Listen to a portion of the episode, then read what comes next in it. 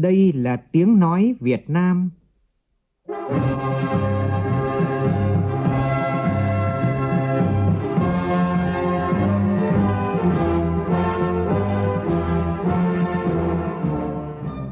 là tiếng nói Việt Nam, phát thanh từ Hà Nội, thủ đô nước Cộng hòa xã hội chủ nghĩa Việt Nam.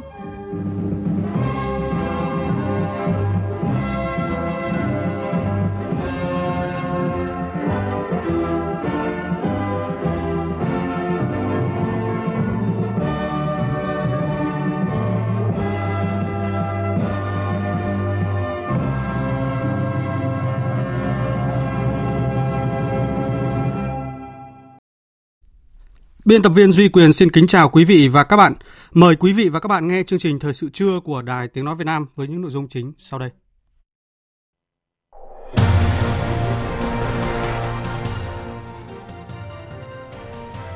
Thủ tướng Nguyễn Xuân Phúc dự phiên thứ nhất hội nghị cấp cao kỷ niệm 30 năm quan hệ đối tác ASEAN-Hàn Quốc. Hội nghị đã ký tuyên bố tầm nhìn chung vì hòa bình, thịnh vượng và đối tác, nhất trí nâng tầm quan hệ đối tác chiến lược song phương trong các vấn đề khu vực và toàn cầu. Quốc hội tiếp tục thảo luận về dự án luật hòa giải đối thoại tại tòa. Đa số ý kiến của đại biểu cho rằng dự án luật mới sẽ tác động đến nhiều quan hệ xã hội, góp phần hạn chế khiếu kiện kéo dài, tiết kiệm chi phí, công sức, thời gian của nhà nước, các tổ chức cá nhân. Đoàn cán bộ chiến sĩ bệnh viện giã chiến cấp 2 số 2 đợt 2 rời Hà Nội sang phái bộ Nam Sudan thực hiện nhiệm vụ gìn giữ hòa bình Liên Hợp Quốc.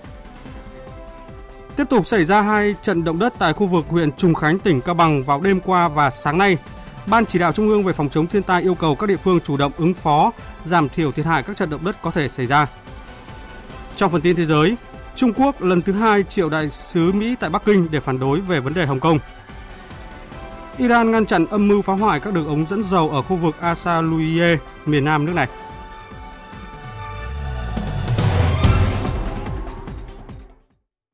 Bây giờ là tin chi tiết. Thưa quý vị, sáng nay tại Busan, Hàn Quốc, Thủ tướng Nguyễn Xuân Phúc đã cùng các nhà lãnh đạo ASEAN và Tổng thống Hàn Quốc tham dự phiên họp thứ nhất của Hội nghị cấp cao kỷ niệm 30 năm quan hệ đối tác ASEAN-Hàn Quốc với chủ đề Quan hệ ASEAN-Hàn Quốc 30 năm qua và 30 năm tới. Phóng viên Vũ Dũng đưa tin từ Busan. Tại hội nghị, các nhà lãnh đạo đánh giá cao quan hệ đối tác ASEAN-Hàn Quốc đã phát triển đầy ấn tượng trong 30 năm qua, trải rộng trên các lĩnh vực chính trị, an ninh, kinh tế, văn hóa xã hội và giao lưu nhân dân – Hàn Quốc là một trong những đối tác quan trọng hàng đầu của ASEAN. Lãnh đạo các nước ASEAN hoan nghênh chính sách hướng Nam mới của Hàn Quốc và nỗ lực của cá nhân Tổng thống Moon Jae-in trong việc thúc đẩy quan hệ với ASEAN trên ba trụ cột hòa bình, thịnh vượng, con người. Các nước ASEAN cảm ơn và mong muốn Hàn Quốc tiếp tục tích cực hỗ trợ ASEAN đẩy mạnh liên kết, xây dựng cộng đồng, ủng hộ vai trò trung tâm của ASEAN và tích cực tham gia các cơ chế thúc đẩy đối thoại, xây dựng lòng tin, do ASEAN chủ trì, hợp tác ứng phó hiệu quả với các thách thức an ninh phi truyền thống, đóng góp duy trì hòa bình, an ninh và ổn định ở khu vực. Trong lĩnh vực kinh tế, Hàn Quốc là đối tác thương mại và là nhà đầu tư lớn thứ năm của ASEAN, trong khi ASEAN là đối tác thương mại lớn thứ hai của Hàn Quốc. Tổng kim ngạch thương mại hai chiều đạt trên 160 tỷ đô la Mỹ năm 2018, tăng 16 lần so với năm 1990. Đầu tư từ Hàn Quốc vào ASEAN đạt 6,6 tỷ đô la Mỹ trong năm ngoái. Hai bên nhất trí tiếp tục đẩy mạnh trao đổi thương mại đầu tư, tận dụng hiệu quả các lợi ích của khu vực mậu dịch tự do ASEAN Hàn Quốc, phấn đấu đạt kinh mạch thương mại hai chiều lên 200 tỷ đô la Mỹ vào năm 2020. Phối hợp đề cao tự do hóa và liên kết kinh tế, nỗ lực ký kết hiệp định RCEP trong năm 2020. Tổng thống Hàn Quốc Moon Jae-in đánh giá cao vai trò của ASEAN ở khu vực, khẳng định sẽ đẩy mạnh hơn nữa hợp tác cùng các nước ASEAN trên tinh thần chính sách hướng Nam mới, cùng nhau xây dựng một cộng đồng gắn kết bền vững, lấy người dân làm trung tâm, cộng đồng sáng tạo vì sự thịnh vượng chung và cộng đồng vì hòa bình, ổn định ở khu vực. Tổng thống Hàn Quốc công bố một số sáng kiến hợp tác với ASEAN về cải thiện hệ thống visa cho công dân các nước ASEAN tới Hàn Quốc, tăng gấp đôi số lượng học bổng cho sinh viên các nước ASEAN học tập tại Hàn Quốc lập quan hệ đối tác khởi nghiệp ASEAN Hàn Quốc, hỗ trợ các doanh nghiệp khởi nghiệp trong lĩnh vực công nghệ mới, lập trung tâm sáng tạo công nghiệp ASEAN Hàn Quốc, hỗ trợ ASEAN phát triển công nghệ số, vân vân. Phát biểu tại phiên họp, Thủ tướng Chính phủ Nguyễn Xuân Phúc nhận định quan hệ ASEAN và Hàn Quốc được tạo dựng và củng cố suốt 3 thập kỷ qua trên cơ sở sự hiểu biết, tôn trọng lẫn nhau, chia sẻ tầm nhìn chung và đem lại lợi ích cho các quốc gia và người dân hai bên. Thủ tướng Nguyễn Xuân Phúc gợi mở một số định hướng hợp tác quan trọng cho 30 năm tiếp theo giữa ASEAN và Hàn Quốc, trong đó có gia tăng tính chiến lược trong quan hệ đối tác, đề cao tuân thủ luật pháp quốc tế và định hình cấu trúc khu vực mở, bao trùm, minh bạch và dựa trên luật lệ. Đẩy mạnh hợp tác kinh tế theo hướng cân bằng, cùng có lợi, tạo điều kiện cho hàng hóa và đầu tư hai bên tiếp cận thị trường của nhau. Tiếp nhận lao động đến từ các nước ASEAN, trong đó có Việt Nam, hỗ trợ họ làm quen với môi trường sống ở Hàn Quốc. Thủ tướng đề nghị Hàn Quốc tích cực hỗ trợ ASEAN đào tạo nguồn nhân lực chất lượng cao để lực lượng lao động ASEAN đáp ứng yêu cầu của nền kinh tế số và hỗ trợ ASEAN lập trung tâm nghiên cứu khoa học biển để thúc đẩy hợp tác phát triển kinh tế biển và bảo tồn môi trường biển bền vững. Thủ tướng Nguyễn Xuân Phúc cũng nhấn mạnh tầm quan trọng của việc bảo đảm hòa bình, an ninh và ổn định ở khu vực. Thủ tướng khẳng định duy trì an ninh, ổn định, an toàn và tự do hàng hải hàng không ở Biển Đông là lợi ích chung của tất cả các quốc gia. Đề nghị Hàn Quốc ủng hộ lập trường nguyên tắc của ASEAN, đề cao tuân thủ luật pháp quốc tế UNCLOS 1982, tăng cường đối thoại, xây dựng lòng tin, thực hiện DOC và đàm phán COC hiệu quả, thực chất, phù hợp với luật pháp quốc tế, duy trì Biển Đông là vùng biển hòa bình, ổn định, hợp tác, tự do thương mại. Kết thúc hội nghị, Tổng thống Hàn Quốc Moon Jae-in và các nhà lãnh đạo 10 quốc gia ASEAN đã ký tuyên bố tầm nhìn chung vì hòa bình, thịnh vượng và đối tác, trong đó nhất trí nâng tầm quan hệ đối tác chiến lược song phương trong các vấn đề khu vực và toàn cầu để phối hợp ứng phó tốt hơn với các thách thức cũng như tác, tận dụng các cơ hội ở phía trước. Tiếp tục thông tin về hoạt động của Thủ tướng tại Hàn Quốc, trong sáng nay thì Thủ tướng Nguyễn Xuân Phúc cùng Tổng thống Hàn Quốc Moon Jae-in và nhà lãnh đạo quốc gia ASEAN dự hội nghị thượng đỉnh doanh nghiệp khởi nghiệp ASEAN Hàn Quốc, cùng dự có đông đảo doanh nghiệp khởi nghiệp của ASEAN và Hàn Quốc. Phát biểu tại hội nghị, các nhà lãnh đạo ASEAN khẳng định khởi nghiệp đổi mới sáng tạo rất quan trọng trong chính sách phát triển của các quốc gia hiện nay, trong đó có các nước ASEAN và Hàn Quốc. Mỗi nước đều đang theo đuổi những chính sách phát triển hệ sinh thái khởi nghiệp, thiết kế các chính sách thuận lợi nhất cho các startup, coi đây là động lực tăng trưởng quan trọng trong bối cảnh của cách mạng công nghiệp lần thứ tư. Tổng thống Hàn Quốc Moon Jae-in cho rằng ASEAN là khu vực dân số năng động, 60% dân số dưới 35 tuổi, mức độ sáng tạo và khởi nghiệp giàu tiềm năng. Đây là khu vực được đánh giá là trọng điểm của cuộc cách mạng công nghiệp lần thứ tư, cho thấy tiềm năng khởi nghiệp đổi mới sáng tạo của khu vực này.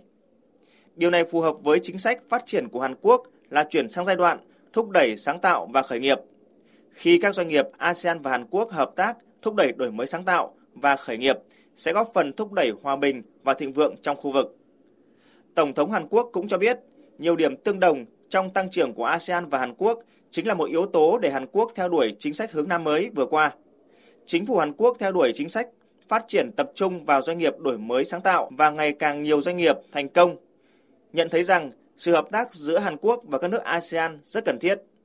Do đó, Hàn Quốc mong muốn các nước ASEAN thiết lập hệ sinh thái khởi nghiệp, trong đó có các hệ sinh thái khởi nghiệp mà từng quốc gia ASEAN đang theo đuổi.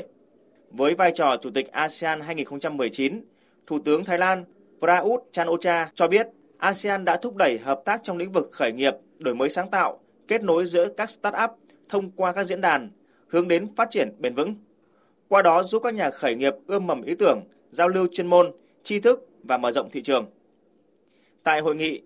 các nhà lãnh đạo ASEAN và Hàn Quốc cũng cho rằng ASEAN và Hàn Quốc cần tiếp tục coi trọng hợp tác trong lĩnh vực start-up nhằm thúc đẩy tăng trưởng, năng động, bao trùm và bền vững, thúc đẩy khởi nghiệp cũng phù hợp với tuyên bố về tầm nhìn chung vì hòa bình, thịnh vượng và đối tác, cũng như kế hoạch hành động 2014-2021 giữa ASEAN và Hàn Quốc.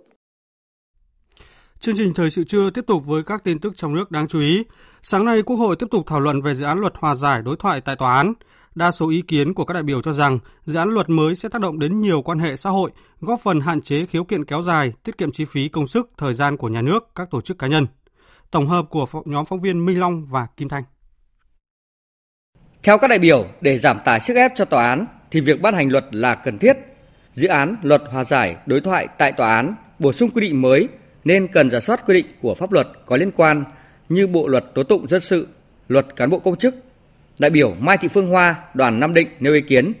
Dự thảo luật đã tạo cơ chế pháp lý mới về hòa giải đối thoại, góp phần giảm tải công việc của tòa án, hạn chế khiếu kiện khéo dài, tiết kiệm được kinh phí, công sức, thời gian của nhà nước, tổ chức cá nhân và tạo sự tin tưởng của các chủ thể trong quá trình hòa giải đối thoại. Theo chúng tôi, nếu thực hiện được cơ chế này thì không những phù hợp với truyền thống giải quyết tranh chấp dân sự của ông cha ta, đó là việc dân sự cốt ở đôi bên, mà còn là một phương thức giải quyết tranh chấp phù hợp với xu thế của thời đại, thúc đẩy giao lưu dân sự kinh tế phát triển. Một số ý kiến đại biểu cho rằng phạm vi hòa giải đối thoại tại tòa án chỉ nên giới hạn ở các tranh chấp dân sự. Bên cạnh đó cần quy định kinh phí hòa giải do các bên đương sự chi trả, bởi đây là phần lợi ích mà các bên được hưởng từ hoạt động hòa giải tại tòa án mà họ tự nguyện lựa chọn. Quy định này cũng nhằm giảm bớt gánh nặng cho ngân sách nhà nước. Về nội dung tạm thời không thu phí hòa giải tại tòa án, đại biểu Nguyễn Thị Thủy, đoàn Bắc Cạn cho rằng quy định này sẽ làm giảm chi phí cho cả phía tòa án và đối tượng được hòa giải. Theo tính toán hiện nay thì mức chi cho một phiên tòa sơ thẩm là 5 triệu rưỡi, trong khi mức chi cho một vụ hòa giải chỉ là 1 triệu 2, tức là ít hơn 3 triệu 3. Và thí điểm vừa qua thì đã hòa giải thành công gần 40.000 vụ. Và nếu lấy 40.000 vụ này nhân với 3 triệu 3 thì tiết kiệm được cho ngân sách ít nhất là 132 tỷ đồng. Chúng tôi cũng xin nói thêm là mức chi 5 triệu rưỡi cho một phiên tòa sơ thẩm nêu trên là mới chỉ tính riêng tiền lương, tiền công để trả cho các cán bộ tư pháp. Thế còn nếu tính đầy đủ mức chi để mở được một phiên tòa sơ thẩm cũng như là việc không phải mở phiên tòa phúc thẩm, phiên tòa giám đốc thẩm và không phải tổ chức cưỡng chế thi hành án thì vừa qua đã tiết kiệm được cho ngân sách lớn hơn rất nhiều nữa. Còn đại biểu Hoàng Văn Hùng, đoàn Thái Nguyên đề nghị ban soạn thảo cần làm rõ tính vị trí pháp lý của mô hình hòa giải viên. Tuy không phát sinh bộ máy biên chế, nhưng do tòa án quản lý và tiến hành quy trình bổ nhiệm, miễn nhiệm và phân công hòa giải viên làm việc tại trụ sở tòa án. Đại biểu Hoàng Văn Hùng nêu ý kiến cần làm rõ vị trí pháp lý của hệ thống mô hình hòa giải tại tòa án, mối quan hệ giữa mô hình này với tòa án nhân dân và mối quan hệ với các mô hình hòa giải khác. Cơ chế quản lý của tòa án trong việc quản lý hỗ trợ hướng dẫn hòa giải viên đảm bảo cho hòa giải viên hoạt động độc lập khách quan, đồng thời cần có đánh giá tổng thể về cơ sở vật chất của hệ thống tòa án hiện nay để thực hiện hoạt động hòa giải đối thoại tại tòa khi mà thực trạng hiện nay còn thiếu phòng hòa giải xét xử và cần đánh giá việc dự kiến sử dụng kinh phí hòa giải đối thoại trên phạm vi cả nước Đồng tình với quan điểm này, đại biểu Tô Văn Tám, đoàn Con Tum phân tích. Hòa giải viên cũng không phải là một chức danh tư pháp. Do vậy không nên đặt vấn đề bổ nhiệm, bổ nhiệm lại, miễn nhiệm. Về tiêu chuẩn hòa giải viên thì dự thảo có hai quy định đáng lưu ý. Thứ nhất là có chứng chỉ bồi dưỡng nghiệp vụ hòa giải. Tôi nghĩ nên xem xét lại quy định này. Bởi vì chúng ta cần phải thu hút những người có kinh nghiệm trong hữu trí, trong các những người có uy tín ở trong các cộng đồng làng xã và đặc biệt vùng đồng bào dân tộc thiểu số. Nên đặt vấn đề là sau khi công nhận rồi thì bồi dưỡng nghiệp vụ cho họ. Cái thứ hai nữa là đối với luật sư những người có kinh nghiệm phải có kinh nghiệm ít nhất 10 năm thì tôi thấy hơi dài. Cần nên rút lại có thể 3 năm hoặc 5 năm gì đấy. Bên cạnh đó, các đại biểu đề nghị giả soát và bổ sung quy định về thời hạn các bên đương sự phải thông báo ý kiến cho tòa án để bảo đảm thời gian giải quyết vụ án. Góp ý về phương thức hòa giải, đại biểu Nguyễn Tạo, đoàn Lâm Đồng nêu ý kiến. Tôi đề nghị cần phải quy định rõ quan hệ tranh chấp khiếu kiện nào thì cho phép các bên thống nhất tổ chức hòa giải đối thoại tại trụ sở tòa án địa điểm bên ngoài trụ sở tòa án cũng phải hạn chế và bảo đảm được sự an toàn nghiêm túc bảo đảm thuận lợi cho các bên không thể chọn địa điểm tiến hành hòa giải đối thoại tại các điểm không phù hợp như quán cà phê nhà hàng nhà nghỉ hoặc những địa điểm khác không bảo đảm tính nghiêm túc dễ gây phản cảm Thưa quý vị, chiều nay Quốc hội làm việc tại hội trường biểu quyết thông qua luật lực lượng dự bị động viên, biểu quyết thông qua luật chứng khoán sửa đổi, biểu quyết thông qua luật sửa đổi bổ sung một số điều của luật kiểm toán nhà nước, biểu quyết thông qua nghị quyết phê chuẩn chủ trương đầu tư dự án hồ chứa nước Capet huyện Hàm Thuận Nam, tỉnh Bình Thuận, biểu quyết thông qua nghị quyết về khoanh tiền nợ thuế, xóa tiền phạt chậm thộ nộp, tiền chậm nộp đối với người nộp thuế không còn khả năng nộp ngân sách nhà nước, biểu quyết thông qua nghị quyết về báo cáo nghiên cứu khả thi dự án đầu tư xây dựng cảng hàng không quốc tế Long Thành giai đoạn 1.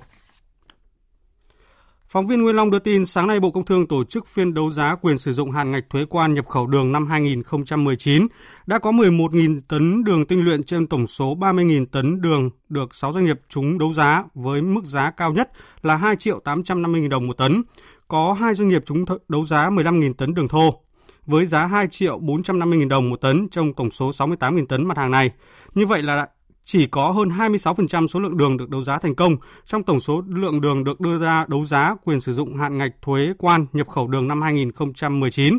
Và tại phiên đấu giá khi doanh nghiệp hỏi số lượng hạn ngạch đường còn lại có tiếp tục được đấu giá trong thời gian tới hay không, ông Trần Thanh Hải, Phó cục trưởng Cục xuất nhập khẩu Bộ Công Thương cho biết. Hiện nay cái thời điểm chúng ta tiến hành đấu giá đã là cuối tháng 11 và cái hạn ngạch nó chỉ có giá trị trong vòng của năm 2019 này thôi. Và với mỗi một cái quy trình đấu giá thì chúng ta cũng đòi hỏi cái thời gian tối thiểu nhất định. Ví dụ như với quy trình hiện nay là chúng tôi công bố từ ngày 1 tháng 11 và đến hôm nay là 26, chúng ta mới có thể tiến hành được tại vì nó phải trải qua những cái bước từ cái thủ tục nộp hồ sơ, đặt cọc cho đến cái việc mà sơ tuyển rồi xét duyệt. Thì với cái thực tế như vậy thì rõ ràng chúng ta có muốn đấu giá một cái phiên nữa thì chúng ta cũng không còn thời gian vì nếu như bây giờ bắt đầu đấu giá thì cũng phải đến cuối tháng 12 chúng ta mới có thể tổ chức được và như thế thì cái kết quả đấu giá đó giả sử nếu như có doanh nghiệp tham gia thì doanh nghiệp cũng không thể nào mà sử dụng được cái hạn ngạch đó nữa Sáng nay tại Hà Nội, Tổng cục Quản lý thị trường Bộ Công Thương tổ chức diễn đàn thực trạng hàng giả, hàng nhái tại Việt Nam, thách thức và giải pháp. Phóng viên Bá Toàn thông tin. Hiện nay, hàng giả, hàng nhái, hàng kém chất lượng có mặt tại rất nhiều phân khúc của thị trường, từ các quầy hàng tạp hóa ở các phiên chợ vùng sâu, vùng xa đến các đô thị, thậm chí trà trộn vào những siêu thị, trung tâm thương mại cao cấp ở những đô thị lớn như Hà Nội, Thành phố Hồ Chí Minh. Từ đầu năm đến nay, Tổng cục Quản lý thị trường đã phát hiện xử lý 82.300 vụ vi phạm, thu nộp ngân sách nhà nước 430 tỷ đồng. Riêng hàng xâm phạm quyền sở hữu trí tuệ, kiểm tra xử lý hơn 6.500 vụ vi phạm, thu nộp ngân sách hơn 19 tỷ đồng. Trong đó có một số vụ vi phạm điển hình như vụ việc hàng giả là quần áo, túi sách, đồng hồ giả mạo nhãn hiệu tại thành phố Hồ Chí Minh, Hà Nội, Hải Phòng vụ việc sản xuất hàng giả mạo nhãn hiệu The North Face trên địa bàn tỉnh Hưng Yên, vụ việc kiểm tra đồng hồ giả mạo các nhãn hiệu của Thụy Sĩ tại Đà Nẵng, Khánh Hòa. Khi buôn lậu, gian lận thương mại không được ngăn chặn hiệu quả, khi vào thị trường nội địa, hàng hóa nhập lậu, gian lận thương mại được hợp thức hóa bằng rất nhiều phương thức thông qua các kênh tiêu thụ đa dạng linh hoạt sẽ khiến cho công tác kiểm tra kiểm soát, ngăn chặn vi phạm gặp nhiều khó khăn. Ông Vũ Hùng Sơn, Phó Tránh Văn phòng Thường trực Ban Chỉ đạo Quốc gia chống buôn lậu, gian lận thương mại và hàng giả nêu thực tế. Hiện nay, tình trạng buôn lậu, sản xuất hàng giả, gian lận thương mại, vi phạm quyền sở hữu trí tuệ vẫn hết sức phức tạp. Trong khi đó, số lượng vụ việc phát hiện và xử lý vẫn còn hạn chế. Cái con số mà thống kê của Ban chỉ đạo đánh giá trong 5 năm kể từ năm 2015 đến tháng 10 năm 2019 thì cái số lượng của các hành vi là hàng giả, hàng xâm phạm sở hữu trí tuệ chỉ chiếm có 5% so với tổng thể các cái số lượng các cái vụ việc mà các lực lượng chức năng trong cả nước hiện nay đã bắt giữ. Và qua đó thì chúng ta cũng thấy một điều rằng là về mặt thực tế chúng ta nhìn thấy là cái hành vi sản xuất hàng giả, hàng xâm phạm sở hữu trí tuệ là khá phổ biến. Nhưng tuy nhiên tại sao cái số lượng các vụ việc mà đã bị phát hiện kiểm tra xử lý nó còn hạn chế như vậy? Đến từ rất là nhiều cái nguyên nhân khách quan và chủ quan. Và cái thực trạng này thì từng bước các lực lượng chức năng cũng đang phối hợp với nhau để đánh giá một cách khách quan, đầy đủ và từ đó sẽ đưa ra những cái giải pháp để kiến nghị với các cơ quan có chức năng để chúng ta sẽ cùng nhau sẽ vào cuộc. Sáng nay, đoàn cán bộ chiến sĩ gồm 30 người của Bệnh viện Giã chiến cấp 2 số 2 rời Hà Nội bằng máy bay vận tải quân sự Boeing C-17 của Không quân Hoàng gia Australia sang phái bộ Nam Sudan thực hiện nhiệm vụ gìn giữ hòa bình Liên Hợp Quốc đợt 2 năm 2019. Trước đó, thì chuyến bay sáng ngày 19 tháng 11 vừa qua đã đưa 29 cán bộ nhân viên sang Nam Sudan và di chuyển đến căn cứ Bentiu an toàn. Như Đài Tiếng Nói Việt Nam đã thông tin lúc 8 giờ 52 phút sáng nay tại khu vực huyện Trùng Khánh, tỉnh Cao Bằng lại xảy ra một trận động đất có độ lớn 2,5 độ Richter, độ sâu tiêu chấn khoảng 8,2 km. Trước đó trong ngày hôm qua cũng tại khu vực này và sát với Cao Bằng đã liên tiếp xảy ra 4 trận động đất. Trong đó trận động đất đầu tiên xảy ra lúc 8 giờ 18 phút và có độ lớn 5,4 độ Richter. Những trận động đất sau đó có cường độ nhỏ hơn. Phó giáo sư tiến sĩ Nguyễn Hồng Phương, Phó Giám đốc Trung tâm Báo tin Động đất và Cảnh báo sóng thần, Viện Vật lý Địa cầu cho biết, việc liên tiếp xảy ra động đất từ lớn cho đến nhỏ dần tại Cao Bằng từ hôm qua đến hôm nay là đúng với quy luật và không có gì bất thường. Nó không có gì bất thường cả bởi vì đấy là quy luật của động đất. Động đất không bao giờ xảy ra như là một trận đơn lẻ cả, bao giờ nó cũng kèm theo. Là đầu tiên là một cái trận à, kích động chính, sau đó thì sẽ kèm theo các cái dư chấn và các dư chấn thì theo quy luật đã biết ấy thì nó đều nhỏ hơn so với kích động chính và nó nhỏ dần cho đến khi nó tắt hẳn thế thì cái hiện tượng vừa rồi ở cao bằng là hết sức là bình thường. Ta đã thống kê trên thế giới là, là khá là phổ biến tức là cái trận động đất đầu tiên là nó mạnh nhất tức là nó cỡ khoảng 5,4 độ. Sau đấy thì nó sẽ nhỏ dần nhỏ dần về độ lớn. Nó có thể xảy ra ở, quanh khu vực đấy. Cũng theo Phó Giáo sư Tiến sĩ Nguyễn Hồng Phương, thì với cấp độ ừ, trận động đất này, người dân có thể cảm nhận được động đất nhà cửa bị rung nhẹ, lớp vữa bị dạn, thậm chí có thể gây hư hại nhà cửa. Và liên quan đến các trận động đất thì Ban chỉ đạo Trung ương về phòng chống thiên tai vừa có chỉ đạo các tỉnh khu vực Bắc Bộ đến Thanh Hóa chủ động ứng phó giảm thiểu thiệt hại các trận động đất có thể xảy ra. Theo đó, các địa phương cần ra soát kiểm tra đánh giá mức độ ảnh hưởng của động đất đến với các công trình xây dựng, nhất là các hồ chứa, nhà cao tầng, các khu vực có nguy cơ bị sạt lở, cung cấp thông tin kịp thời để người dân chủ động ứng phó và tránh tâm lý hoang mang. Tiếp theo chương trình thời sự trưa nay là một số thông tin về thời tiết đáng chú ý. Trung tâm Dự báo Khí tượng Thủy văn Quốc gia cho biết, do ảnh hưởng của áp cao lạnh lục địa tăng cường kết hợp với hoạt động của đới gió đông trên cao, nên đêm hôm qua ở các tỉnh Trung Trung Bộ đã có mưa vừa, mưa to, một số nơi có lượng mưa lớn. Dự báo ngày và đêm hôm nay ở các tỉnh từ Hà Tĩnh đến Phú Yên tiếp tục có mưa, mưa vừa có nơi mưa to. Riêng các tỉnh từ Thừa Thiên Huế đến Quảng Ngãi có mưa to, có nơi mưa rất to. Lượng mưa phổ biến từ 40 đến 70 mm trong 24 giờ, có nơi trên 100 mm. Cảnh báo đợt mưa này ở các tỉnh Trung Bộ có khả năng kéo dài đến hết ngày 29 tháng 11. Xin chuyển sang phần tin thế giới. Liên quan đến tình hình tại Hồng Kông, hôm qua Thứ trưởng Bộ Ngoại giao Trung Quốc Trịnh Trạch Quang đã triệu đại sứ Mỹ tại Bắc Kinh Terry Branstad để phản đối về việc Quốc hội Mỹ thông qua dự luật dân chủ và nhân quyền Hồng Kông. Tin của phóng viên Đài Tiếng Nói Việt Nam thường trú tại Bắc Kinh, Trung Quốc. Đây là lần thứ hai trong chưa đầy một tuần, Bộ Ngoại giao Trung Quốc triệu đại sứ Mỹ tại Bắc Kinh để phản đối về vấn đề Hồng Kông. Tại cuộc gặp, Thứ trưởng Bộ Ngoại giao Trung Quốc Trịnh Trạch Quang đã giao thiệp nghiêm khắc và phản đối mạnh mẽ việc lưỡng viện của Quốc hội Mỹ thông qua dự luật dân chủ và nhân quyền Hồng Kông. Ông hối thúc phía Mỹ lập tức sửa chữa sai lầm, dừng can dự vào công việc của Hồng Kông và can thiệp vào công việc nội bộ của Trung Quốc. Ông Trịnh Trạch Quang tái khẳng định lập trường của nước này trong việc quyết tâm bảo vệ chủ quyền, an ninh và lợi ích phát triển quốc gia, quán triệt phương châm một đất nước, hai chế độ và phản đối sự can thiệp của các thế lực bên ngoài vào Hồng Kông. Ông nhấn mạnh, phía Trung Quốc mạnh mẽ yêu cầu Mỹ nhận định rõ tình hình, ngay lập tức sửa chữa sai lầm, ngăn dự luật trên trở thành luật, dừng bất cứ phát ngôn và hành động nào can dự vào công việc của Hồng Kông cũng như can thiệp vào công việc nội bộ của Trung Quốc. Nếu không, Mỹ sẽ phải chịu mọi hậu quả do việc làm này gây ra. Trước đó, hôm 20 tháng 11, Thứ trưởng Bộ Ngoại giao Trung Quốc Mã Triều Húc cũng đã triệu đại biện lâm thời Mỹ tại Trung Quốc để trao công hàm phản đối mạnh mẽ việc Thượng viện nước này thông qua dự luật về Hồng Kông. Bộ Ngoại giao Trung Quốc cảnh báo Bắc Kinh sẽ có các biện pháp đáp trả mạnh mẽ. Thưa quý vị, vòng đàm phán thứ hai do Liên Hợp Quốc bảo trợ về vấn đề hiến pháp của Syria một lần nữa thất bại khi phái đoàn chính phủ tham gia ủy ban này đã rời đi trước khi cuộc đàm phán bắt đầu. Chưa rõ các cuộc đàm phán có thể diễn ra trong ngày hôm nay hay không. Tin cụ thể như sau. Cơ quan này gồm 45 thành viên là các đại diện của các chính phủ, phe đối lập và xã hội dân sự đã đến trụ sở Liên Hợp Quốc tại Geneva, Thụy Sĩ, song không tiến hành nhóm họp. Đài truyền hình Syria đưa tin phái đoàn của chính phủ rời trụ sở Liên Hợp Quốc vì không nhận được những câu trả lời đối với đề xuất cụ thể hóa một kế hoạch làm việc. Trong khi đó, người phát ngôn của phe đối lập Al Aridi cho biết lý do không tiến hành cuộc họp ngày hôm qua là do các bên không đạt được thỏa thuận về chương trình hoặc kế hoạch thảo luận. Theo ông Al Aradi, đại diện phía chính phủ đã đưa ra một đề một đề mục đề xuất thảo luận tại cuộc đàm phán, bao gồm chống khủng bố, bãi bỏ trừng phạt, lên án sự xâm lược của Thổ Nhĩ Kỳ. Ông Al Aradi cho rằng các yêu cầu của chính phủ mang tính chính trị. Các cuộc thảo luận của Ủy ban Hiến pháp Syria được xem là bước đầu tiên trên con đường tìm kiếm giải pháp chính trị cho nước này. Thư ký Hội đồng An ninh Quốc gia tối cao Iran Ali Samkhani thông báo, nhà chức trách nước này vừa ngăn chặn một âm mưu phá nổ các đường ống dẫn dầu ở khu vực Asaluye, miền nam nước này. Tin cho biết.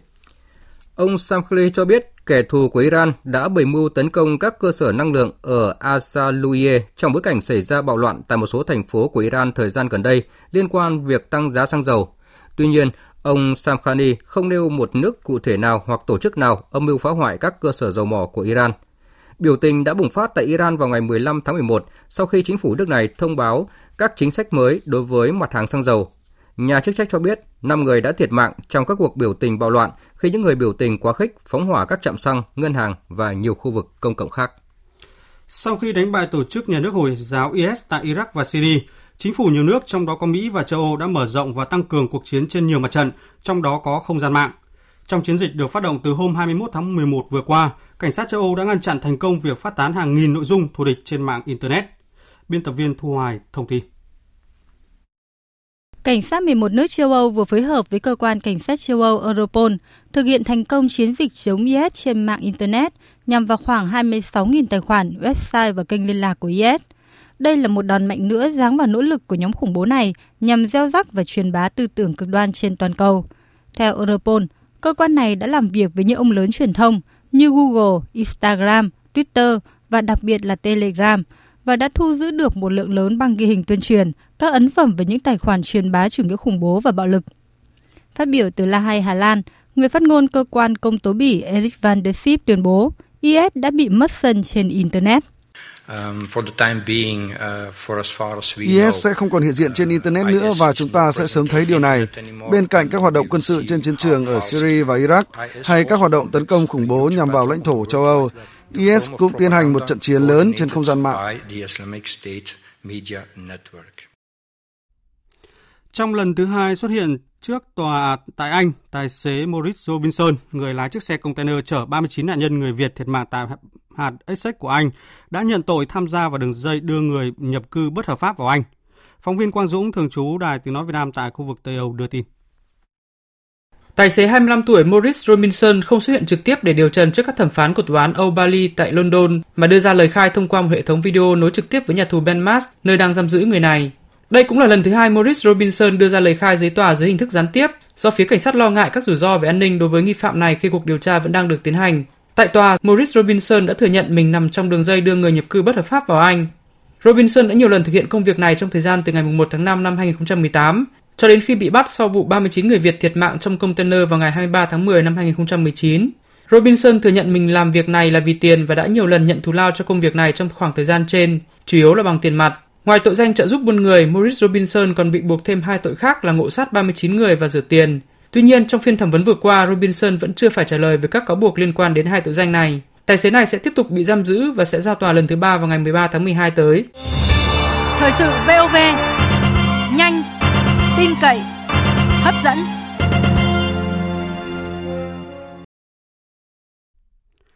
Quý vị và các bạn đang nghe chương trình Thời sự trưa của Đài Tiếng Nói Việt Nam.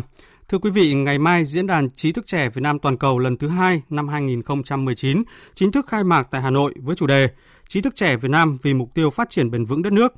Diễn đàn lần này thu hút 233 trí thức trẻ, trong đó có 106 đại biểu đang sinh sống làm việc tại ở 23 quốc gia vùng lãnh thổ. 127 đại biểu còn lại là trí thức trẻ Việt Nam đang sinh sống làm việc trong nước.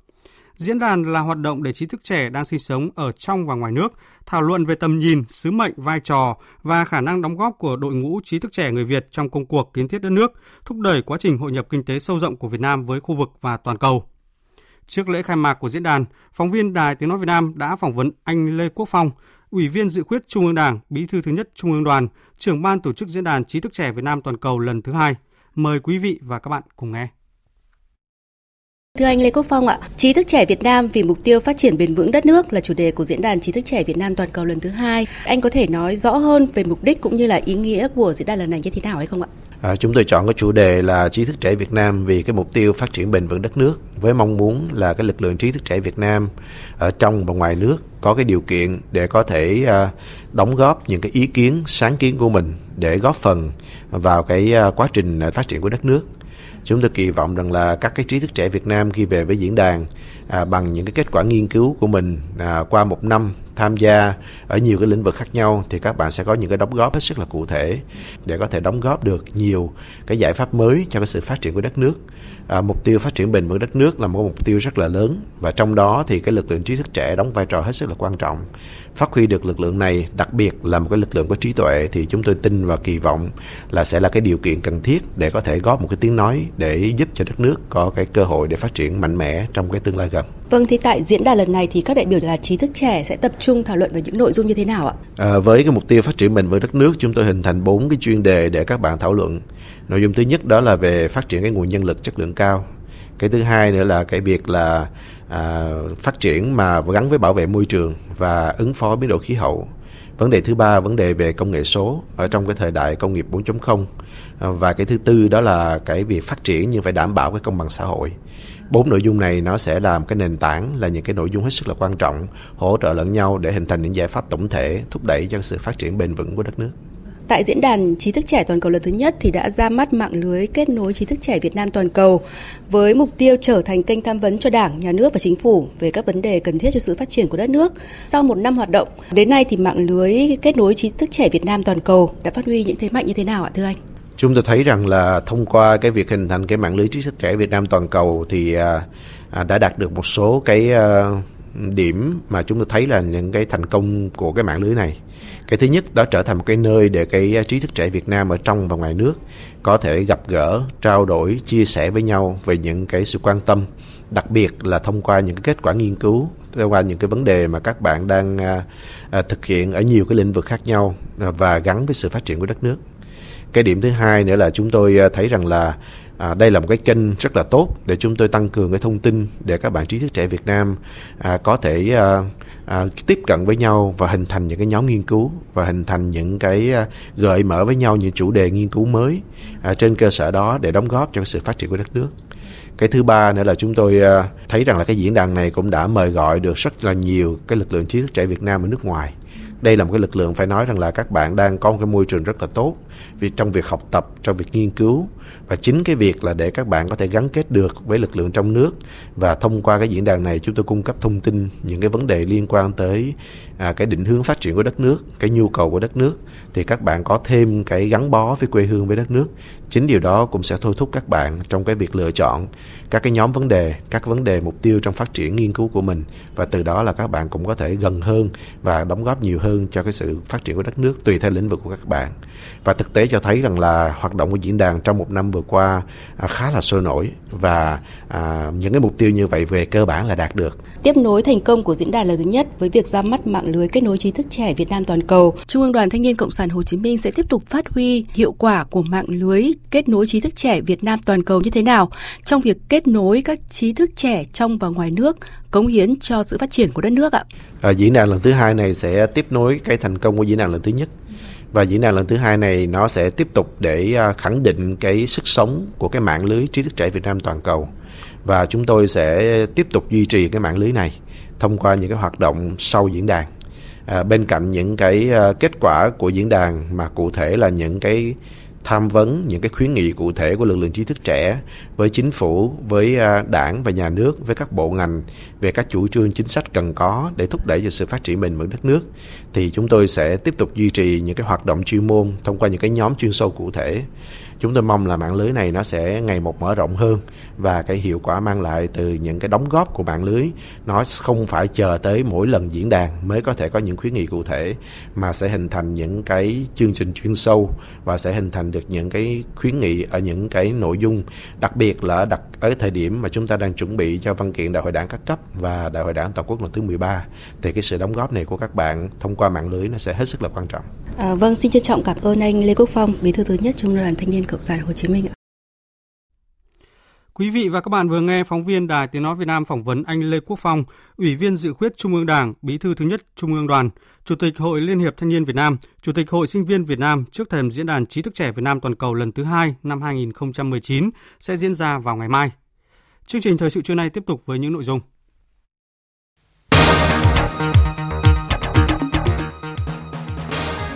Vinh danh, nhóm tác giả lai tạo được giống gạo ST25 ngon nhất thế giới. Bộ trưởng Bộ Công an chỉ đạo xác minh, làm rõ phản ánh về việc can thiệp xử lý xe trọng, quá trọng tải tại Đồng Nai. Các nhà khoa học Australia đang chuẩn bị thử nghiệm lâm sàng trên người, một công nghệ điều trị ung thư mới.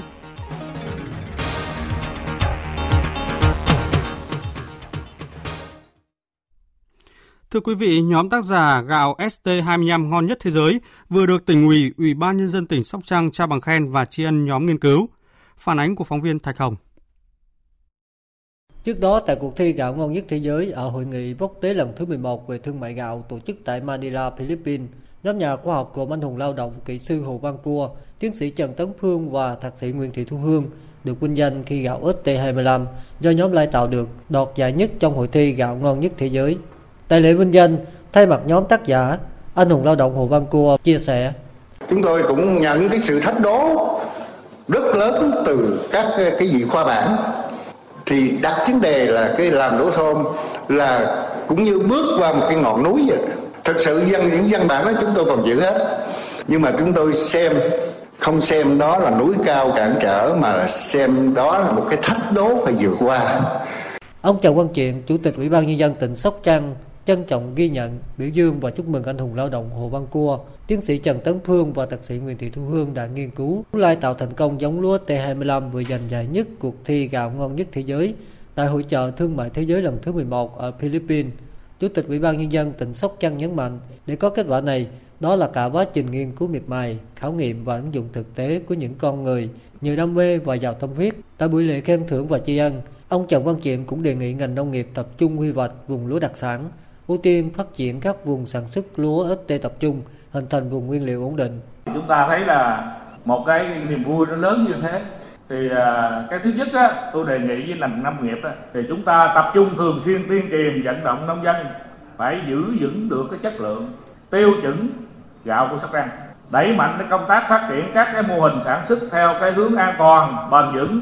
theo tiêu chuẩn Việt Gáp, Lô Viên Gáp theo cái hướng hữu cơ. Chủ tịch Ủy ban nhân dân tỉnh Sóc Trăng nhấn mạnh thêm, sắp tới tỉnh tập trung hỗ trợ doanh nghiệp các thủ tục pháp lý sớm công nhận giống lúa T25 là giống cấp quốc gia. Tỉnh sẽ chỉ đạo các ngành chức năng và địa phương tăng cường kiểm soát giống giả, giống kém chất lượng, giống đổi lốt lương thực chất lượng cao, sau 3 ngày diễn ra sôi nổi với nhiều hoạt động ý nghĩa thiết thực, sáng nay tại thành phố Pleiku, Bộ Khoa học và Công nghệ phối hợp với Ủy ban Nhân dân tỉnh Gia Lai tổ chức bế mạc sự kiện trình diễn kết nối cung cầu công nghệ năm 2019. Tin của phóng viên Khoa Điểm thường trú tại Tây Nguyên. Sau 3 ngày làm việc với tinh thần đổi mới, năng động và trách nhiệm cao, sự kiện trình diễn kết nối cung cầu công nghệ 2019 đã hoàn thành các nội dung chương trình đề ra. Sự kiện đã thu hút trên 1.000 đại biểu trong và ngoài nước tham gia, cùng với hàng chục nghìn lượt khách tham quan, tham dự, tìm hiểu các nội dung thiết bị, công nghệ, sản phẩm mới. Sự kiện đã tiến hành điều tra, khảo sát nhu cầu công nghệ của 800 doanh nghiệp của các tỉnh thành phố trong cả nước. Qua đó, xác định được 350 nhu cầu cần hỗ trợ tìm kiếm nguồn cung, cần tư vấn kỹ thuật và hợp tác đầu tư. Đồng thời, đã tổng hợp được 2.600 công nghệ mới sẵn sàng chuyển giao, trong đó có trên 500 công nghệ mới từ các nước phát triển. Thứ trưởng Bộ Khoa học và Công nghệ Trần Văn Tùng cho biết, thông qua hoạt động trình diễn, kết nối cung cầu công nghệ, các bên tham gia kết nối cung cầu đã trao đổi, thống nhất, xác định được 12 biên bản ghi nhớ thỏa thuận hợp tác với tổng giá trị trên 500 tỷ đồng. Có 10 dự án được ký kết biên bản ghi nhớ đầu tư với tổng nguồn vốn lên đến gần 20.000 tỷ đồng. Đây sẽ là tiền đề để Bộ cùng với các địa phương tiếp tục thúc đẩy các hoạt động ứng dụng, chuyển giao công nghệ mới vào đời sống. Sự kiện trình diễn và kết nối cung cầu công nghệ năm 2019 là hoạt động thường xuyên liên tục. Vì vậy, sau khi chuỗi sự kiện tại Gia Lai kết thúc, Bộ Khoa Công nghệ tiếp tục chỉ đạo Cục ứng dụng và phát triển công nghệ cùng các đơn vị liên quan, các doanh nghiệp tiếp tục triển khai các kết quả đã đạt được để nâng cao hiệu quả và thúc đẩy hoạt động ứng dụng, chuyển giao công nghệ cũng như tiếp tục tổ chức các hoạt động tư vấn kỹ thuật, hội thảo giới thiệu công nghệ sẵn sàng chuyển giao ở các địa phương khác trong thời gian tới. Thanh tra Chính phủ vừa tổ chức hội nghị đối thoại với công dân xã Đồng Tâm và các xã tiếp giáp với sân bay Miếu Môn. Dự hội nghị có Chủ tịch Ủy ban nhân dân thành phố Hà Nội Nguyễn Đức Trung, Phó Tổng thanh tra Chính phủ Nguyễn Văn Thanh, Phó trưởng ban dân nguyện của Ủy ban Thường vụ Quốc hội Đỗ Văn Đương, đại diện Văn phòng Chính phủ, Viện Kiểm sát nhân dân tối cao, Quân chủng phòng không không quân, đại diện các sở ngành của thành phố Hà Nội và chính quyền địa phương liên quan cùng đông đảo người dân. Tin chi tiết như sau. Tại hội nghị, Phó Tổng thanh tra Chính phủ Nguyễn Văn Thanh cho biết, liên quan đến quá trình quản lý sử dụng đất khu sân bay Miếu Môn thuộc địa giới hành chính xã Đồng Tâm, huyện Mỹ Đức, thành phố Hà Nội, gần 30 cán bộ có hành vi vi phạm đã bị xử lý, trong đó có một số cán bộ bị xử lý hình sự. Đến thời điểm này, 14 hộ dân có diện tích trong khu vực sân bay Miếu Môn đã đồng tình ký vào biên bản được đền bù, hỗ trợ và di rời ra khỏi đất khu vực sân bay Miếu Môn theo đúng luật định. Hiện toàn bộ đất trong khu vực sân bay Miếu Môn đang được giải phóng mặt bằng sạch để sớm ra cho đơn vị quân đội quản lý sử dụng đất. Phó Tổng Thanh tra Chính phủ Nguyễn Văn Thanh cho rằng, kết luận thanh tra toàn diện về việc quản lý, sử dụng và quá trình xử lý từ trước đến nay đối với diện tích đất khu sân bay Miếu Môn thuộc địa giới hành chính xã Đồng Tâm, huyện Mỹ Đức và thông báo số 611 ngày 25 tháng 4 năm nay của Thanh tra Chính phủ về kết quả ra soát kiểm tra tính chính xác, hợp pháp kết luận thanh tra của Thanh tra thành phố Hà Nội là đúng thẩm quyền, trình tự, thủ tục theo quy định của pháp luật. Vì vậy, các nội dung của kết luận thanh tra phù hợp với quy định pháp luật đảm bảo tính chính xác. Theo Phó Tổng Thanh tra Chính phủ, liên quan đến đất sân bay Miếu Môn, hiện còn hai nhóm ý kiến. Một là một số hộ dân không đồng tình với kết luận thanh tra của thành phố Hà Nội. Kết quả thẩm tra của Thanh tra Chính phủ và mong muốn được đối thoại làm rõ. Về nội dung này, Thanh tra Chính phủ cũng như thành phố Hà Nội luôn sẵn sàng đối thoại làm rõ các vấn đề người dân còn băn khoăn. Cũng tại buổi đối thoại, nhiều người dân xã Đồng Tâm bày tỏ phấn khởi khi được chính quyền các cấp lắng nghe ý kiến. Phần lớn người dân đều đồng tình với kết luận thanh tra thành phố Hà Nội và đưa ra quan điểm luôn ủng hộ nhà nước trong các chính sách quốc phòng an ninh. Người dân cũng ghi nhận việc chính quyền công bố các bản đồ liên quan đến khu đất sân bay Miếu Môn và mong muốn những vấn đề liên quan được xử lý dứt điểm, tạo điều kiện đảm bảo an ninh chính trị ở địa phương, nâng cao đời sống của người dân. Liên quan đến phản ánh từ các cơ quan báo chí về việc can thiệp xử lý xe quá trọng tải của một số cán bộ chiến sĩ cảnh sát giao thông công an tỉnh Đồng Nai, gây bức xúc trong dư luận xã hội, ảnh hưởng xấu tới hình ảnh lực lượng công an nhân dân nói chung và lực lượng cảnh sát giao thông nói riêng. Đại tướng Tô Lâm, Bộ trưởng Bộ Công an đã giao thanh tra Bộ Công an và một số đơn vị chức năng của Bộ kiểm tra xác minh làm rõ thông tin báo chí phản ánh, báo cáo lãnh đạo Bộ Công an trong thời gian sớm nhất. Tin cho biết. Đại tướng Tô Lâm yêu cầu Công an tỉnh Đồng Nai khẩn trương xác minh, phối hợp xử lý vấn đề này. Nếu phát hiện cán bộ chiến sĩ sai phạm thì kiên quyết xử lý nghiêm theo đúng quy định của pháp luật và quy định của lực lượng công an nhân dân. Trước đó, thông tin ban đầu của các cơ quan báo chí phản ánh có hai sĩ quan của Phòng Cảnh sát Giao thông Đường bộ Đường sát Công an tỉnh Đồng Nai trong một tháng qua đã có đơn tố giác cấp lãnh đạo ở đội và phòng có hành vi bảo kê can thiệp vào quá trình xử lý vi phạm giao thông, không cho xử lý xe quá tải trên quốc lộ. Các sĩ quan cảnh sát giao thông này yêu cầu cơ quan bảo vệ pháp luật từ trung ương đến địa phương làm rõ lãnh đạo cấp đội cấp phòng đã nhiều lần bảo kê xe quá tải, can thiệp với cấp dưới để thả xe quá tải trên địa bàn tỉnh Đồng Nai. Những người tố giác còn cho biết khi có ý kiến về việc bảo kê như vừa nêu thì ngay sau đó họ đều bị điều chuyển công tác. Sau đó, lãnh đạo công an tỉnh Đồng Nai đã xác nhận với cơ quan báo chí đang kiểm tra làm rõ thông tin vụ việc. Bộ Giáo dục và Đào tạo vừa ban hành danh mục 54 mô đun bồi dưỡng thường xuyên giáo viên và cán bộ quản lý cơ sở giáo dục phổ thông giai đoạn 2019-2021, chuẩn bị cho chương trình giáo dục phổ thông mới. Tin của phóng viên Lê Thu. 54 mô đun áp dụng đối với giáo viên, hiệu trưởng, hiệu phó đang giảng dạy ở các trường tiểu học, trung học cơ sở, trung học phổ thông, trường phổ thông có nhiều cấp học, trường chuyên, trường phổ thông dân tộc bán chú, nội chú. Trong đó 9 mô đun bồi dưỡng thường xuyên cho giáo viên mỗi cấp và 9 mô đun bồi dưỡng thường xuyên cho hiệu trưởng, hiệu phó mỗi cấp học trong khuôn khổ chương trình phát triển các trường sư phạm để nâng cao năng lực đội ngũ giáo viên và cán bộ quản lý cơ sở giáo dục phổ thông gọi tắt là chương trình ITEP. Từ nay đến năm 2021, các trường sư phạm chủ chốt tham gia ITEP phối hợp với các sở giáo dục và đào tạo, hoàn thành việc bồi dưỡng 54 mô đun này cho giáo viên và cán bộ quản lý giáo dục. Đây là hoạt động quan trọng hỗ trợ giáo viên triển khai thực hiện thành công chương trình giáo dục phổ thông mới, đáp ứng yêu cầu phát triển giáo dục phổ thông trong bối cảnh đổi mới căn bản toàn diện giáo dục. Phó giáo sư tiến sĩ Nguyễn Xuân Thành, giám đốc ban quản lý chương trình ITEP cho biết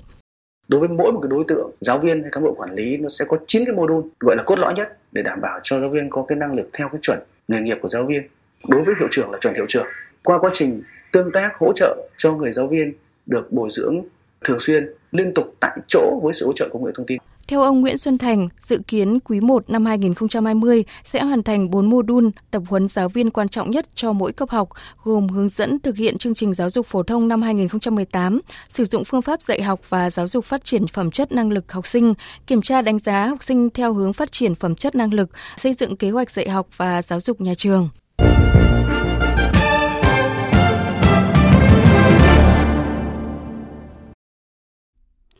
Cục Báo chí Điện Kremlin thông báo Tổng thống Nga và Tổng thống Ukraine vừa có cuộc điện đàm thảo luận nhiều vấn đề liên quan đến hội nghị thượng đỉnh theo định dạng Normandy vào ngày 9 tháng 12 tới tại Paris, Pháp. Phóng viên Anh Tú thường trú tại Liên bang Nga thông tin. Cuộc điện đàm giữa Tổng thống Nga Vladimir Putin và Tổng thống Ukraine Volodymyr Zelensky diễn ra theo sáng kiến của Ukraine. Hai nhà lãnh đạo đã thảo luận về việc trao trả cho Ukraine ba tàu chiến bị Nga bắt giữ sau vụ đụng độ ở eo biển Kess, Chủ đề khí đốt bao gồm tiếp tục trung chuyển và khôi phục việc cung cấp trực tiếp từ Nga cho Ukraine đã được thảo luận tỉ mỉ. Các nhà lãnh đạo đã đồng ý tiếp tục các cuộc tiếp xúc ở các mức độ khác nhau. Ngày 9 tháng 12, tại Paris sẽ diễn ra hội nghị thượng đỉnh Bộ tứ Normandy gồm Nga, Ukraine, Đức và Pháp. Thư ký báo chí của Tổng thống Nga, ông Dmitry Peskov không bình luận về khả năng gặp một một của Tổng thống Nga với Tổng thống Ukraine, khi nhấn mạnh rằng chương trình chuyến thăm của nhà lãnh đạo Nga vẫn đang được chuẩn bị. Về cuộc chiến thương mại Mỹ-Trung, sáng nay trưởng đoàn đàm phán thương mại Trung Quốc và Mỹ vừa tiến hành điện đàm và đồng ý tiếp tục duy trì trao đổi về những việc còn lại trong tham vấn thỏa thuận giai đoạn 1. Bích Thuận, phóng viên Đài Tiếng Nói Việt Nam thường trú tại Bắc Kinh, Trung Quốc đưa tin. Theo truyền thông Trung Quốc, Phó Thủ tướng, trưởng đoàn Trung Quốc về đối thoại kinh tế toàn diện Trung Mỹ Lưu Hạc một lần nữa điện đàm với đại diện thương mại Mỹ Robert Lighthizer và Bộ trưởng Tài chính Mỹ Steven Mnuchin sau gần 10 ngày. Hai bên đã thảo luận việc giải quyết các vấn đề quan ngại cốt lõi của nhau và đạt được nhận thức chung trong việc hoàn tất giải quyết những vấn đề này. Đồng thời nhất trí tiếp tục duy trì trao đổi về những việc còn lại trong tham vấn thỏa thuận giai đoạn 1. Trước đó, trong cuộc điện đàm ngày 17 tháng 11, phía Trung Quốc cho biết hai bên đã thảo luận mang tính xây dựng xoay quanh những quan ngại cốt lõi của nhau trong thỏa thuận giai đoạn 1. Phía Trung Quốc sau đó cũng đã bác bỏ các tin đồn về tiến triển chậm chạp trong đàm phán thương mại giữa hai bên. Trong khi đó, theo nhận định của các quan chức giới lập pháp của cả hai phía cùng nhiều chuyên gia thương mại, một thỏa thuận thương mại giai đoạn 2 đầy hoài bão giữa Mỹ và Trung Quốc ít khả năng trở thành hiện thực khi hai bên vẫn đang nỗ lực để đạt được thỏa thuận sơ bộ giai đoạn 1. Nhiều nghị sĩ Liên minh châu Âu kêu gọi đưa ra tuyên bố tình trạng khẩn cấp khí hậu một tuần trước khi hội nghị về biến đổi khí hậu của Liên Hợp Quốc diễn ra tại Tây Ban Nha.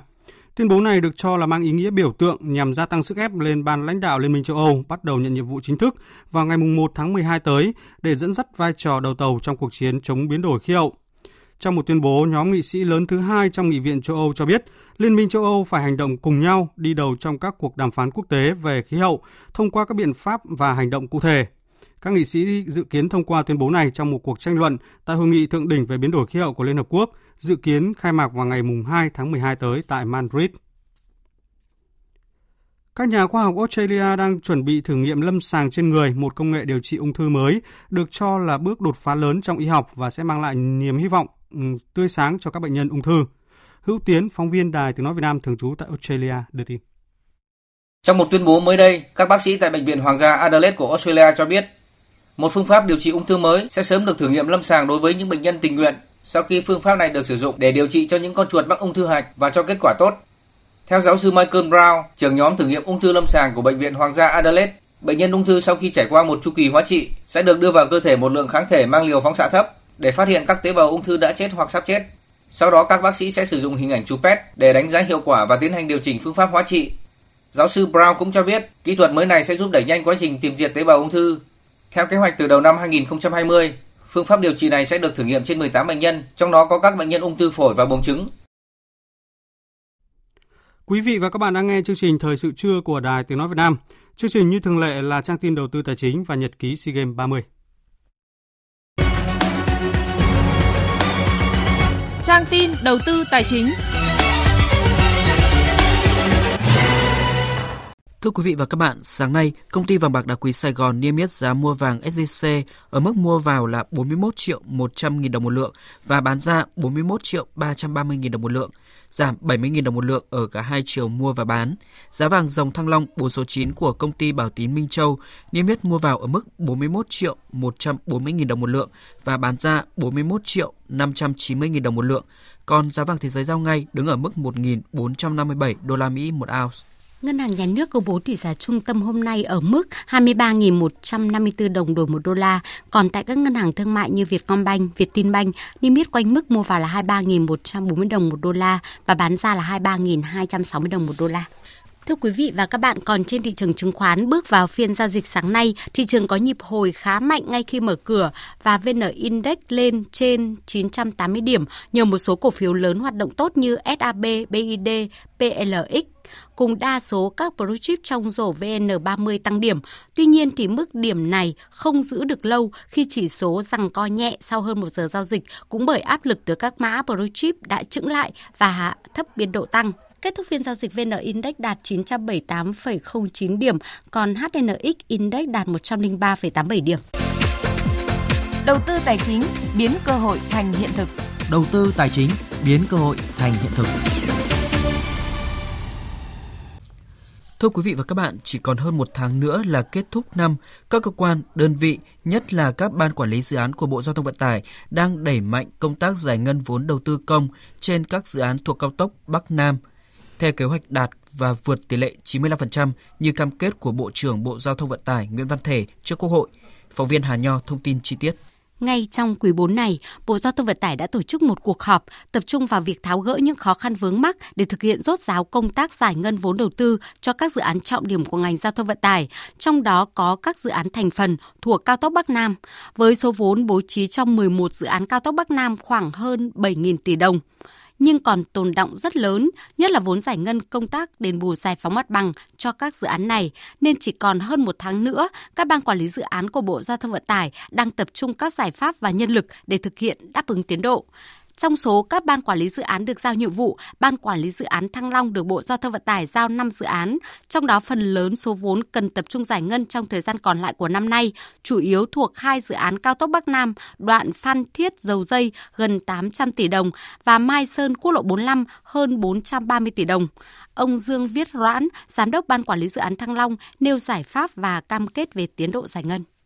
cao tốc Bắc Nam, đoạn Phan Thiết Dầu Dây, chúng tôi đã bố trí 534 tỷ thì họ sẽ giải ngân hết. Chỗ Đồng Nai thì khoảng 450 tỷ. Hiện tại thì cũng đang cam kết là sẽ giải ngân hết. Đến giờ phút này thì công tác giải phóng bằng hay là do cái giá nó thay đổi, do bây giờ họ ra soát lại kỹ, thì hiện tại riêng Bình Thuận, tổng mức của giải phóng bằng nó tăng lên khoảng 200 tỷ. Thì các cái địa phương mà tổng hợp bởi vì giá đợt này là giá giao thoa giữa hai nhiệm kỳ 5 năm, phải điều chỉnh lại cái cơ cấu vốn. Ban quản lý dự án đường Hồ Chí Minh cũng được giao hơn 1.600 tỷ đồng phải giải ngân trong năm nay. Tuy nhiên, hiện giải ngân hơn 500 tỷ đồng, còn lại khoảng 1.100 tỷ đồng tập trung vào hai dự án cao tốc Bắc Nam, đoạn Cam Lộ La Sơn và Nha Trang Cam Lâm đang khẩn trương giải ngân. Riêng với dự án đoạn Cam Lộ La Sơn được đầu tư bằng hình thức đầu tư công, đến nay đã khởi công hai gói thầu và đã giải ngân được hơn 300 tỷ đồng. Từ nay đến hết năm, hai tỉnh Quảng Trị và Thừa Thiên Huế sẽ giải ngân tiếp khoảng 350 tỷ đồng. Ông Lâm Văn Hoàng, Giám đốc Ban Quản lý Dự án Đường Hồ Chí Minh, cho biết số vốn còn lại, ban đang tập trung các biện pháp để hoàn thành việc khởi công thêm các gói thầu và cam kết sẽ vượt kế hoạch giải ngân. Về việc giải ngân dự án quan trọng trên tuyến cao tốc Bắc Nam là cầu Mỹ Thuận 2, ông Nguyễn Trung Khánh, Giám đốc Ban Quản lý Dự án 7, Bộ Giao thông Vận tải, cam kết. Cái cầu Mỹ Thuận 2 là 620 tỷ. Tôi cũng cam kết rằng cái số vốn mà chúng tôi đã xin thì sẽ giải ngân hết theo kế hoạch mà Bộ giao. Thì bây giờ chủ yếu là là công tác đấu thầu thôi đấu thầu xét thầu ký hợp đồng là cho tạm ứng thôi trên cái, cái mặt bằng thì tất cả công tác niêm yết áp giá rồi thì ờ, đăng thông báo là đã thực hiện là trên 90% hết rồi. Theo Bộ trưởng Bộ Giao thông Vận tải Nguyễn Văn Thể, qua báo cáo của các ban quản lý dự án, chủ đầu tư cho thấy tình hình giải ngân trong thời gian còn lại của năm là tương đối khả quan. Vấn đề đặt ra là các cơ quan đơn vị, nhất là các ban quản lý dự án cần tập trung trên cơ sở các bước chuẩn bị để giải ngân hết số vốn theo kế hoạch đề ra. Nhật ký SEA Games 30 Nhật ký SEA Games 30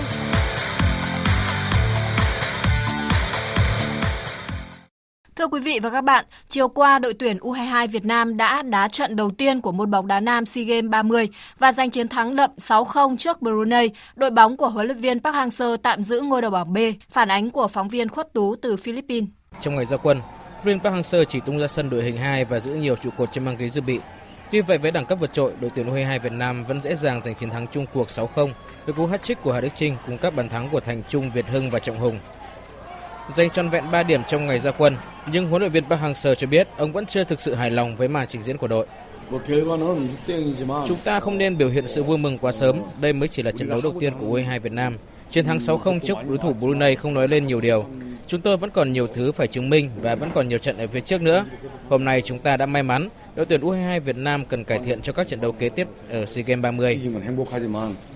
Trong khi đó, huấn luyện viên Zumat của Brunei khẳng định U22 Việt Nam quá mạnh, khiến đội bóng của ông không thể triển khai đội chơi. Chúng tôi đã cố gắng hết mình từ đầu, cố cầm bóng thành một nhóm, cố gắng phòng thủ trong hiệp 1 vì chúng tôi biết Việt Nam là đội bóng mạnh, có vị trí tốt hơn. Tuy nhiên mục tiêu đó đã không thành vì đối thủ quá mạnh. Brunei thua nhưng các cầu thủ đã cố gắng và tuân thủ chiến thuật. Chúng tôi sẽ cố gắng cải thiện trong các trận đấu sắp tới. Trong khi đó, tiền đạo Hà Đức Trinh đã được ban tổ chức trao giải thưởng cầu thủ xuất sắc nhất trong trận đấu giữa U22 Việt Nam và U22 Brunei. Hà Đức Trinh chia sẻ. Em nghĩ là mình luôn phải sẵn sàng với tâm thế khi mình được huấn luyện viên tôi vào sân thì mình sẽ phải làm hết mình. Hôm nay đội tuyển của chúng ta đã giành được chiến thắng sự là cái em rất là hạnh phúc và em nghĩ là hôm nay toàn đội đã cố gắng nỗ lực thi đấu. Đấy là cái động lực để cho toàn đội cố gắng ở tất cả các trận tiếp theo. Một ngày sau chiến thắng cách biệt trước U22 Brunei, sáng nay 26 tháng 11, tuyển U22 Việt Nam trở lại tập luyện để chuẩn bị cho trận đấu tiếp theo ở vòng bảng môn bóng đá nam SEA Games 30. Phản ánh của Việt Anh, phóng viên Đài Tiếng Nói Việt Nam tác nghiệp tại Philippines. Các cầu thủ đã đá trong trận gặp Brunei tập nhẹ tại khách sạn, trong khi những người chưa ra sân như Quang Hải, Tiến Dụng, Tiến Linh, Hùng Dũng tập luyện tại sân Rizal Memorial. Trao đổi với các phóng viên trước buổi tập của đội, tuyển thủ Bùi Tiến Dụng cho biết tinh thần đội hiện tại rất tốt và bản thân anh hoàn toàn tự tin với vị trí được giao trên sân. Sau một trận đấu ra quân mà đội đã có một chiến thắng thì em nghĩ là sau trận đấu hôm qua thì tinh thần của cả đội đang rất là tốt và hưng phấn. Ờ, thực chất là cái vị trí của em là tiền vệ trụ thì nó cũng không khác nhiều so với cái trung vệ phòng đá giữa. Và nhưng mà khi mà mình chuyển xuống ở vị trí trung vệ thì em nghĩ cái mình về cái khả năng bộ lót của mình nó sẽ nhiều hơn. Ờ, thực ra là ở đầu mùa giải của Đà Nẵng năm nay thì uh, đội em thiếu trung vệ nên là thầy phải đưa em xuống đá trung vệ chỉ để chắp vá thôi nhưng mà em nghĩ sau một thời gian tập thì em cũng dần quen vị trí đấy nên là thầy để em chơi vị trí đấy luôn. Trận đấu tiếp theo của tuyển U22 Việt Nam tại vòng bảng là gặp tuyển U22 Lào vào chiều ngày 28 tháng 11 trên sân Binan. Sau các đồng nghiệp nam chiều nay, đội tuyển bóng đá nữ Việt Nam sẽ ra quân tại SEA Games 30 thầy trò huấn luyện viên Mai Đức Chung bắt đầu hành trình bảo vệ tấm huy chương vàng môn bóng đá nữ SEA Games bằng cuộc đối đầu với đại kình địch Thái Lan. Thái Lan được đánh giá cao hơn khi đã có hai lần tham dự giải bóng đá nữ thế giới, nhưng ở đấu trường khu vực, Việt Nam chưa bao giờ ngán đối thủ này. Lần gần nhất là vào cuối tháng 8 vừa qua, các học trò của huấn luyện viên Mai Đức Chung đã đánh bại đối phương 1-0 ngay trên đất Thái Lan để đoạt ngôi vô địch giải bóng đá nữ Đông Nam Á 2019. Trước trận đấu với Thái Lan vào chiều nay, huấn luyện viên Mai Đức Chung cho biết Đến thời điểm này thì tất cả sự chuẩn bị chúng tôi đã ờ, hoàn tất và đã sẵn sàng. Ờ, tình hình sức khỏe của đội thì là không ai bị ốm đau gì. Đấy một cái rất là vui mừng ờ, của những người làm huấn luyện viên. Tham dự môn bóng đá nữ SEA Games 30 có 6 đội chia làm hai bảng. Bảng A gồm Philippines, Myanmar, Malaysia, còn bảng B là Việt Nam, Thái Lan, Indonesia. Các đội thi đấu vòng tròn một lượt ở mỗi bảng, hai đội dẫn đầu hai bảng sẽ giành vé vào bán kết. Sau hai đội tuyển bóng đá, hôm nay 26 tháng 11, phần lớn trong tổng số 856 thành viên của đoàn thể thao Việt Nam tham dự SEA Games 30 lên đường sang Philippines. Tại đại hội lần này, Việt Nam đạt mục tiêu giành từ 65 huy chương vàng trở lên và đứng trong top 3 toàn đoàn. Trong 43 trên 56 môn và phân môn tham gia thi đấu, những mỏ vàng của thể thao Việt Nam chính là các môn Olympic, từng lập kỷ lục 17 huy chương vàng, lần đầu tiên trong lịch sử xoán ngôi Thái Lan 2 năm trước tại Malaysia. Tại SEA Games 30, Điền Kinh tiếp tục đạt chỉ tiêu cao nhất, 13 huy chương vàng trở lên. Bơi lội được giao nhiệm vụ giành từ 11 đến 14 huy chương vàng, trong đó kình ngư Nguyễn Thị Ánh Viên được kỳ vọng sẽ mang về 8 huy chương vàng như SEA Games 2017. Dự báo thời tiết Tây Bắc Bộ có mây, chiều nắng, đêm có mưa vài nơi, gió nhẹ, đêm trời rét, nhiệt độ từ 16 đến 26 độ. Riêng Lai Châu Điện Biên, nhiệt độ cao nhất phổ biến trong khoảng 26 đến 29 độ. Phía Đông Bắc Bộ và Thanh Hóa và Hà Nội có mây, chiều nắng, đêm có mưa vài nơi, gió Đông Bắc cấp 2, cấp 3, đêm trời rét, nhiệt độ từ 17 đến 26 độ.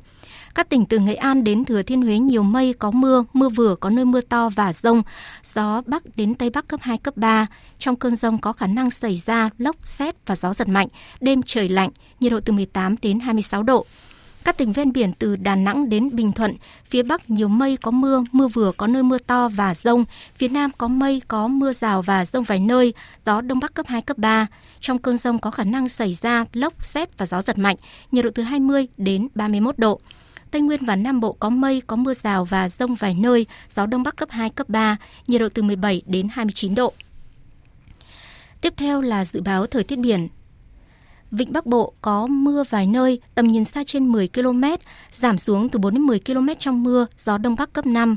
Vùng biển từ Quảng Trị đến Quảng Ngãi, vùng biển từ Bình Định đến Ninh Thuận, vùng biển từ Bình Thuận đến Cà Mau và từ Cà Mau đến Kiên Giang có mưa rào dài rác và có nơi có rông. Trong cơn rông có khả năng xảy ra lốc xoáy và gió giật mạnh. Tầm nhìn xa trên 10 km, giảm xuống từ 4 đến 10 km trong mưa, gió Đông Bắc cấp 4. Khu vực Biển Đông, Khu vực quần đảo Hoàng Sa thuộc thành phố Đà Nẵng, Trường Sa tỉnh Khánh Hòa và Vịnh Thái Lan có mưa rào và rông vài nơi, tầm nhìn xa trên 10 km, gió Đông Bắc cấp 5. Những thông tin thời tiết vừa rồi đã kết thúc chương trình thời sự trưa nay của Đài Tiếng Nói Việt Nam. Chương trình hôm nay do biên tập viên Duy Quyền, Nguyễn Cường, Thu Hòa, Nguyễn Hằng tổ chức biên soạn và thực hiện, cùng sự tham gia của kỹ thuật viên Vân Hồng. Chịu trách nhiệm nội dung Nguyễn Thị Tuyết Mai. Quý vị và các bạn có thể nghe lại các chương trình thời sự của Đài Tiếng Nói Việt Nam qua website vov1.vn.